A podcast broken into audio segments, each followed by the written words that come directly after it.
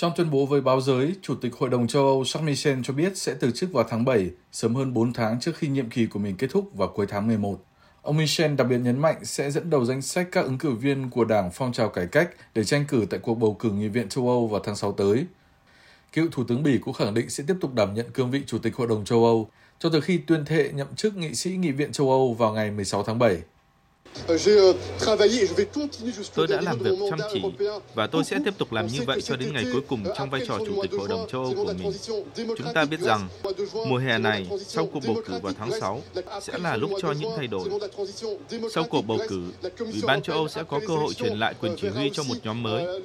Vì vậy, đây không phải là lựa chọn dễ dàng, mà là lựa chọn có trách nhiệm.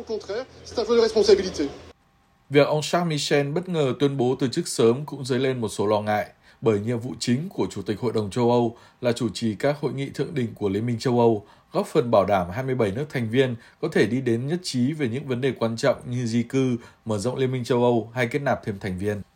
Theo quy định của Liên minh châu Âu, một khi có bất kỳ trở ngại nào dẫn tới việc kết thúc nhiệm kỳ của Chủ tịch Hội đồng châu Âu, thì chức vụ này sẽ được thay thế bởi người đứng đầu quốc gia đang đảm nhiệm chức vụ Chủ tịch Hội đồng Liên minh châu Âu, cho đến khi các quốc gia thành viên khối 27 bầu được người kế nhiệm.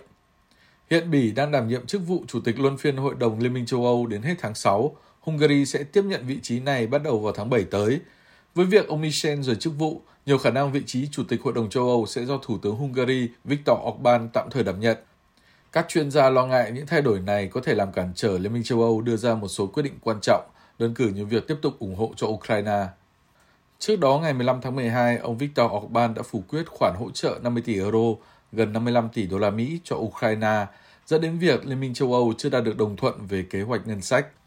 Các nhà lãnh đạo khối 27 sẽ phải thảo luận lại vấn đề này trong hội nghị thượng đỉnh bất thường châu Âu dự kiến diễn ra vào ngày 1 tháng 2 tới. Tuy nhiên, ông Charles Michel cho rằng có nhiều giải pháp cho vấn đề này, như việc có thể thay đổi những quy định của Liên minh châu Âu theo đa số.